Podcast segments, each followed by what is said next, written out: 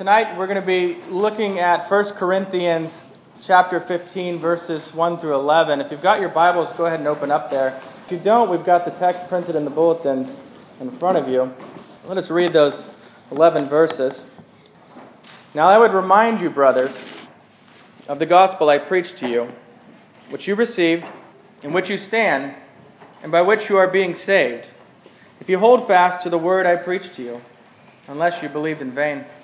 For I delivered to you as of first importance what I also received that Christ died for our sins in accordance with the Scripture, and that he was buried, and that he was raised on the third day in accordance with the Scriptures, and that he appeared to Cephas and to the twelve. Then he appeared to more than 500 brothers at one time, most of whom are still alive, though some have fallen asleep. Then he appeared to James and then to all the apostles. Last of all, as to one untimely born, he appeared also to me. For I am the least of the apostles, unworthy to be called an apostle, because I persecuted the church of God. But by the grace of God I am what I am, and his grace towards me was not in vain. On the contrary, I worked harder than any of them, though it was not I, but the grace of God that is with me. Whether then it was I or they, we preach, and so you believed. The grass withers and the flower fades but the word of our God shall stand forever. Let us pray. Heavenly Father, may our worship, all of our worship, be acceptable to you. Give us clearness of mind this afternoon. Please give me confidence not in my speaking, which is weak, but in the truth of your word and your calling to feed your sheep. Father, may these spoken words today be faithful to the written word and lead us to the living word, who is Jesus Christ our Lord. Amen. On August 14th, in the year of 1173, a long time ago, a city began construction on a building that would one day become famous for all the wrong reasons. After about five years, they began constructing the second floor of this building. And it was at this point that the building began to sink, and it caused this beautiful tower to lean. This didn't deter the builder, though, who simply began to build the floors at an angle on each floor, with one side being higher than the others, in the hopes that it would straighten out this tower or overcompensate for it. Every year, the Tower of Pisa shifted a little more, bringing it closer and closer to toppling completely. In 1964, though, the Italian government finally wised up and began to seek help. They asked the world for wisdom in figuring out how to keep this tower from tilting completely. After much research, a great deal, uh, many decades worth of research, they finally came to two conclusions as to why the tower was tumbling. First, it was built on soft, marshy ground. This should have been not a surprise to anyone since the word Pisa actually means marshy ground. The second reason the tower was slowly falling was that the marble foundation was only 10 feet thick. It is way too thin for a tower that ultimately became 183 feet tall. Simply put, the foundation was insufficient for the beautiful building that was being built upon it. Fixing the foundation wasn't easy. It required great amounts of dirt to be removed from one side of the building, and they began to put great amount of weight on that side of it until eventually it straightened up a little bit, while they, of course, kept it leaning for the sake of tourism. And for the first time ever, it was actually the year 2008, the first time in an 835 year history that the tower did not continue to lean further that year. For now, it's secure, but the architects say that eventually it will become unstable again and continue to lean, and they'll have to find new solutions. So I selected our text this morning for a very specific purpose. It clearly shows the foundation that we desire for Manhattan Presbyterian Church to be built upon. It brings our focus back to why we exist why we gather together at an awkward time on Sunday afternoons, uh, why we sing songs of worship to an invisible God, why we confess our sins, and, and why we can face each day with hope, even as we dwell in a world that is broken with sin. The why of all this, of course, is the gospel. And the gospel is what I need today. It's what we need daily. It's what the people of Manhattan need, like all of us. Now, it's true that Jesus is both the builder and the foundation of the church. And we have hope today because Jesus still exists today, and he is sitting at the right hand of God the Father. But don't simply take my word for it. I want to show you this in Scripture today. When Paul writes this, he's been carried along by the Holy Spirit, and he's writing to the local church in Corinth. In this, he was very clear about what his purpose in writing was. Look at verse 1, and you'll see it. Now I would remind you, brothers, of the gospel I preached to you, which you received and in which you stand. Paul needed to remind the church in Corinth, tells us they were a forgetful people. See, the reason that your mother had to tell you as a child that you needed to brush your teeth was because you forgot, right? It didn't take much for them to remind you. It's not like you were rebellious or part of an anti teeth brushing organization uh, or anything of that nature. It was just you forgot. And it wasn't like you forgot every detail of brushing your teeth. Uh, as soon as she said that you should go brush your teeth, you certainly remembered what it meant to brush your teeth and probably some ideas to why you should brush your teeth, namely so they don't fall out. But apart from that reminder, you simply forgot. And Paul's reminding the Corinthians of the gospel here. Simply because they forgot how real it was and what it meant for real life. We also are forgetful people when it comes to the gospel. Not a day goes by that I don't need to be reminded, either by myself or someone else, of the gospel of which I have received and in which I believe. And I expect most of you are the same way. And when that happens, we go about our life as though God does not exist, as though forgiveness has no value or impact on the way that we actually live our life. Sure, if I asked you about the gospel, you could probably answer my questions. But does it drive your life? Does it impact the way that you will respond to your tired, moody child? Will it change the way you interact with your difficult professor, your difficult roommate? Is the gospel the foundation of which your day is built upon? In verse 1, the reminder begins with telling them how, humanly speaking, they are to believe the gospel. In, in this case, Paul preached it, and they received it. And even now, it is the foundation upon which they stand. There is corruption around them in Corinth. Corinth was not a good city. And he is reminding them that the gospel is an identity that belongs to them. It is who they are, and it's who we are. As verse 2 begins, we see that the gospel is saving us, followed by a conditional statement. Verse 2 reads, and so on, and by which you are being saved if you hold fast to the word I preached to you unless you believed in vain. For I delivered to you as of first importance what I also received that Christ died for our sins in accordance with the Scriptures, and that he was buried. Now, I won't go too deep into it today, but I, I do want to mention this conditional statement in verse 2 if you hold fast to the word that I preached to you. It's not teaching that true Christians are in danger of losing their salvation. Rather, it's a, a warning to those whose profession of faith is not genuine to begin with. And in that situation, they will not hold fast to the word, and thus that kind of belief is in vain.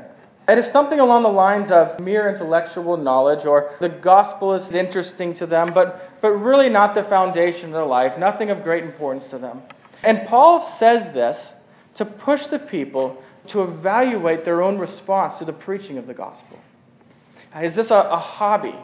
Or is this my whole life? Is it so real and so needed that it must be my everything? To that point, in verse 3, we see that phrase For I delivered to you as of first importance. First importance. That's a huge statement. Uh, that is certainly fitting. This is the gospel. The gospel is the most important thing that you need to know and believe.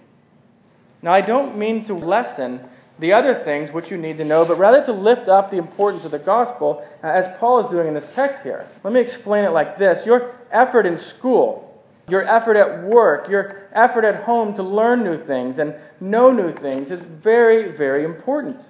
It will help you live out 1 Corinthians 10:31, which tells us that we are to do all things for the glory of God. Uh, it will put you in a position to be a witness to the gospel that you would otherwise not have. Today in the world, the church has medical missionaries all over the globe. They didn't get there by neglecting all information except the gospel. No, they worked hard to do well at something that they either were passionate about or they saw as a means to get to where they really wanted to get. In the case of medical missionaries, to be in the lives of unbelievers who are in need of the gospel in countries all around the world. But, like Paul tells us in Corinthians, the gospel is the most important information in the history of the world. It's simple enough that small children can understand it, and mysterious enough that even the greatest thinkers the world has ever seen never can stop wrestling with it. But why? Why is the gospel the most important? Let's consider what Paul has to say about that. Look at verse 3. For I delivered to you as of first importance what I also received.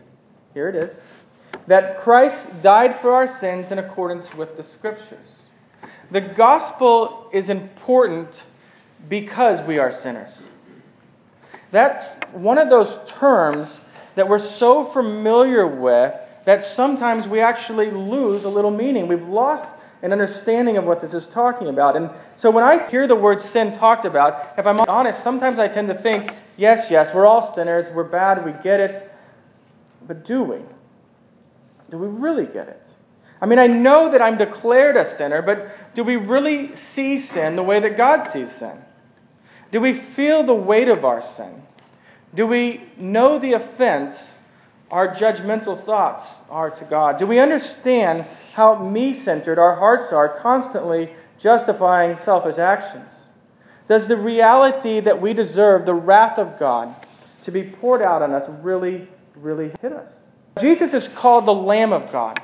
He is called that because he is the sacrifice for our sins. In the Old Testament, the people of, of God would bring these animals and these animals, often a lamb, and it would be sacrificed for the sin. And really, we talk about the sacrifice, but the sacrifice was an ugly, disgusting process.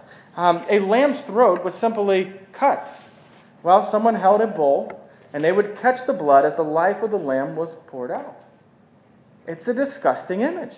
Sin is a nasty thing, and it demands a terrible payment. And that's the picture that Paul is speaking into here.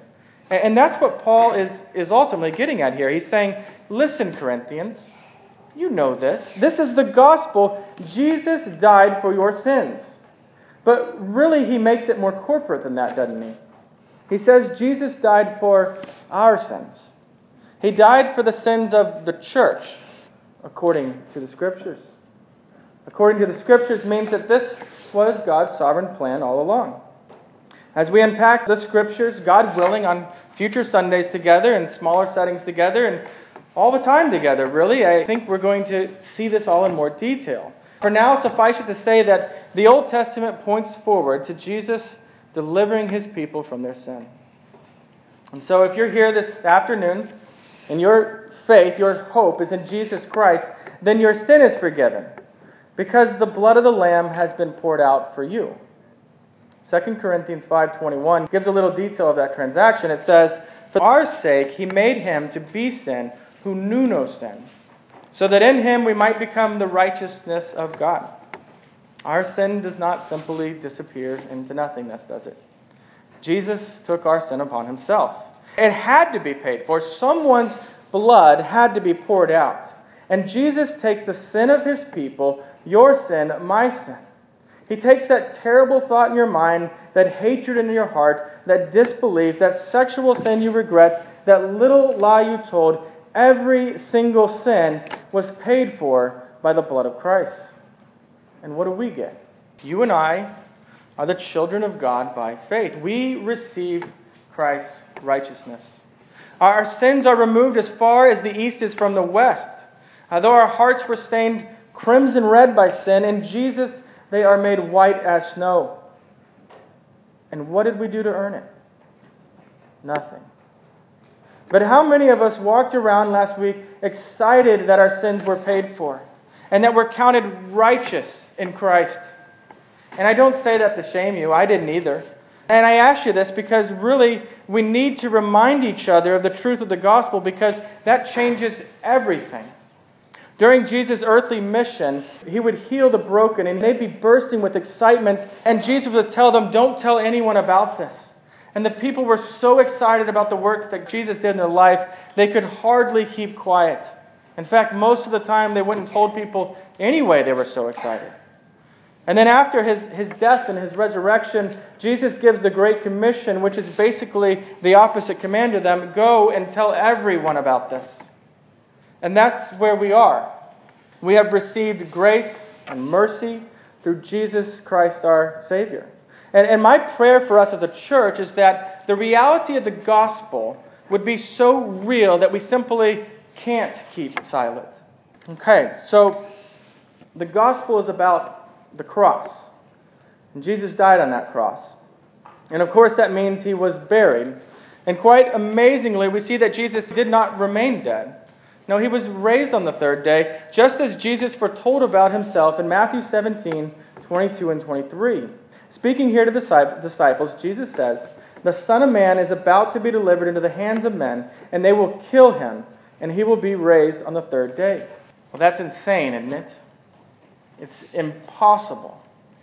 Paul is speaking to reasonable people, and reasonable people know that the dead are dead, and the dead simply stay dead. It makes sense then why he immediately lays out this this whole list of, of witnesses for the truth that Jesus rose from the dead. In verse 5, he says that Jesus appeared to Cephas. Cephas is the Aramaic name for the Apostle Peter. He appeared to Peter. After that, Jesus appeared to the 12. That's the 12 apostles. After that, Jesus appeared to over 5,000 Christians at once. And because Paul knows how crazy this sounds, he points out that most of those people are still alive. He's making this point. Go ask them. These people are around. Go talk to them. Go ask them what they saw. And after that, Jesus appeared to James. See, James was Jesus' half brother. And one of the amazing things about James is it's Jesus' half brother. And yet, uh, in, in the Gospel of John, we see that he didn't even believe in Jesus. Not until after the resurrection. Because of the resurrection, everything changed. Then again, Jesus appeared to all the apostles again, and finally, Paul makes it personal. In verses 8 through 11, we read this Last of all, as to one untimely born, he appeared also to me, for I am the least of the apostles, unworthy to be called an apostle, because I persecuted the church of God. But by the grace of God, I am what I am, and his grace towards me was not in vain. On the contrary, I worked harder than any of them, though it was not I but the grace of God that is with me. Whether then I, was I or they, we preach, and so you believe. From the perspective of the church, Paul was a terrible man. He hated Christians, and everyone in the region knew that. He was going around persecuting and killing and, and really out to get the church. Paul had plans to destroy the church, and then God changed him. You can tell he doesn't love the fact that his past was so antagonistic against the church in this. Paul feels this unworthiness from that, and yet those feelings of unworthiness lead to this beautiful statement in verse 10. Paul says, But by the grace of God, I am what I am. By the grace of God, I am what I am. We begin to see that Paul is not just reminding them of the grace that they have received in the gospel, he's reminding himself of the grace that he has received in the gospel. What he means is, is this if God had left me to myself, I would still hate the church. I would be an enemy of God. I would still be in my sin and guilty. But by the grace of God, Paul is who he is. He is a sinner who has been redeemed by God. And if your faith this afternoon is in Jesus Christ alone, then by the grace of God, you are his children. You are a child of God. Because of the gospel, we can go to God and we can ask in this almost way, You forgive me? You're not going to make me do anything to earn this, God? You're not going to punish me. You're not going to yell at me. You're not going to tell everyone my sin. God, is your wrath really not going to be poured out on me? And all over the scriptures, we hear God's answer No, I just forgive you. That's grace. That's mercy, and that's how God has loved his people. Sinners redeemed is this foundation of the church. It's what we're seeing. Paul then adds in verse 10 that the grace of God given to him was not in vain. He says that he has worked harder than any of the other apostles. And he's not saying that he's somehow trying to pay God back. He's not saying that his work has, has earned him any sense of righteousness. He's simply saying that because of his previous life, his being a Pharisee of some great reputation, that he now faces greater persecution than the other apostles. The heart of Paul's statement then is seen in verse 11. Look at it with me. Whether then it is I or they, we preach, and so you believed. You heard the gospel because it was proclaimed. That's how each of us have come to believe the gospel. We may have heard it in the mouths of preachers or read it proclaimed in written word. We may have seen and heard it proclaimed in our parents or the lives of other believers or various other ways that it might be proclaimed to us. What I mean is that the word is preached, and so you have believed. What we see here is that God saves sinners, and He does so through the proclamation, the preaching of the gospel. So let me bring this to a close with two statements for you. The first one's this you need the gospel. I don't care how long you've been a Christian, you need it again and again and again. And I'm not saying that your sins haven't been forgiven or, or, that you need it again because somehow you've lost it. I'm saying you need to be reminded of what it means that your sins are forgiven. It, means you don't have to earn God's love with perfection, you already have His love. It means your parenting failures are forgiven on the cross. It means you're looking for love and acceptance from a man or a woman is washed by the blood of Jesus. It means your selfish heart, though ever present in, in this life, is being made more like Christ. It means you are a child of God. God loves you and cares for you, not because you are his creation, but because you are his child, and he has made you his child. Know that. Build your life on the foundation of the gospel. The second statement is this You are a witness to the world of the mercies of God. Every day as you serve your family, and as you interact with new friends and old friends, as you focus at work, and as you converse with people at school, you are being a witness to the grace that you have received. Here's what that looks like. Because God has been patient with you, you can be patient with others. Because God has forgiven you, you can forgive others. Because God has loved you despite of your self-centered heart, you can love others despite their self-centered hearts. Because God has been gracious to you who are so undeserving of that, you may be gracious to those who are so undeserving of grace themselves. Because God has used others to proclaim the gospel to you, you can be used of God to proclaim the gospel to others. So let me bring it to a close with why the gospel is so important to us as a church who's seeking to make the grace of God known in Manhattan. Fairly often, I get to ride bicycles with my children in the morning, and we ride to their school and drop them off. And the route that we take goes right through the middle of Sunset Cemetery. And as we pass by, we ride right through these gravestones. And as we pass by them, I, I like to read them, and on them are are the names of these people, first names and last names, and the years that they were born and the years that they died. And I'm always in, intrigued by these. I, I, look at these and they represent these people with real lives, and, and I wonder what must their life have been like. They lived here in the same town that, that we live. And many worked for, attended the university just down the street from here. They worked for businesses in towns. They fell in love here. They married here. They had children and they raised their families here. And I think about how frustrated they must have been some days about issues that they thought were important. And I think of that because that's my experience someday. Uh, how they had plans to do big things and accomplish great things in their life. And they were like you and me, just focused on this life, taking it one day at a time. And I admit it's a strange thing to watch Beckham and Sadie Piper ride past these gravestones with these, these bright smiles on their faces and laughing and treating it like a park almost, while six feet below these monuments are dead people who lived real lives. It makes me sad some days to think that, that they lived here, like I said, in the same city that we live. But it's also a great reminder of the importance of the gospel being the foundation uh, of which we build our lives on. It reminds me that it is through the gospel that God builds his church and that it is through the church that God proclaims his gospel to the world.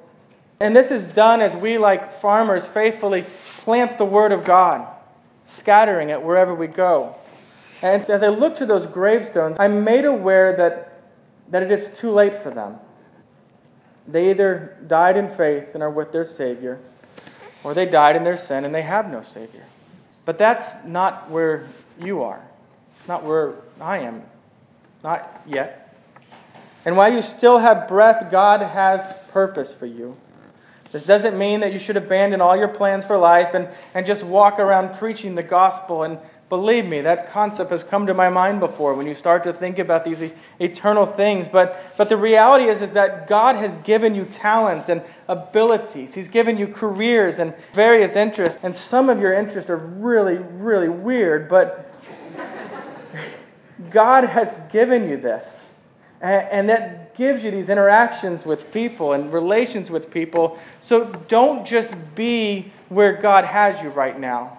Live where God has you right now. Live as one who remembers the gospel you received and knows it to be of first importance.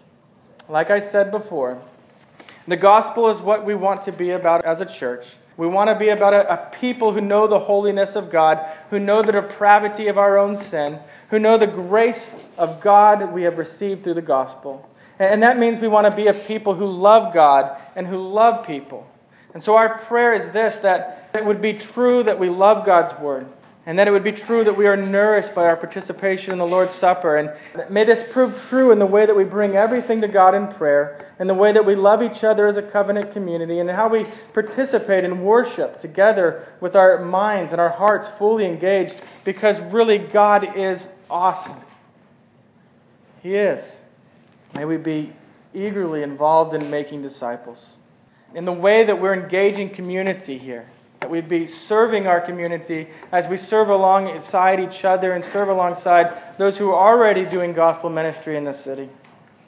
In the way that we view every aspect of life through the lens of Scripture, encouraging each other in every way. We are in this work together, one body with many parts working towards one goal. May our lives be built upon the only solid foundation, and that is Jesus Christ as he redeems us through the gospel. Let us pray. God, we cannot build a church. We cannot soften the hearts of the lost. We can't focus the hearts of your people towards gospel ministry, but you can. You can open the eyes of the blind. You can cause the lame to walk. You can change our priorities, and you, you can build your church. We ask simply that we might be near and watch you work so that we can see your mighty hands of redemption as they heal the hearts of men and women in the place that you have us. Protect us and sanctify us, making each of us more like you as we grow to better understand this gospel you have brought us to believe through faith. In Jesus' name we pray. Amen.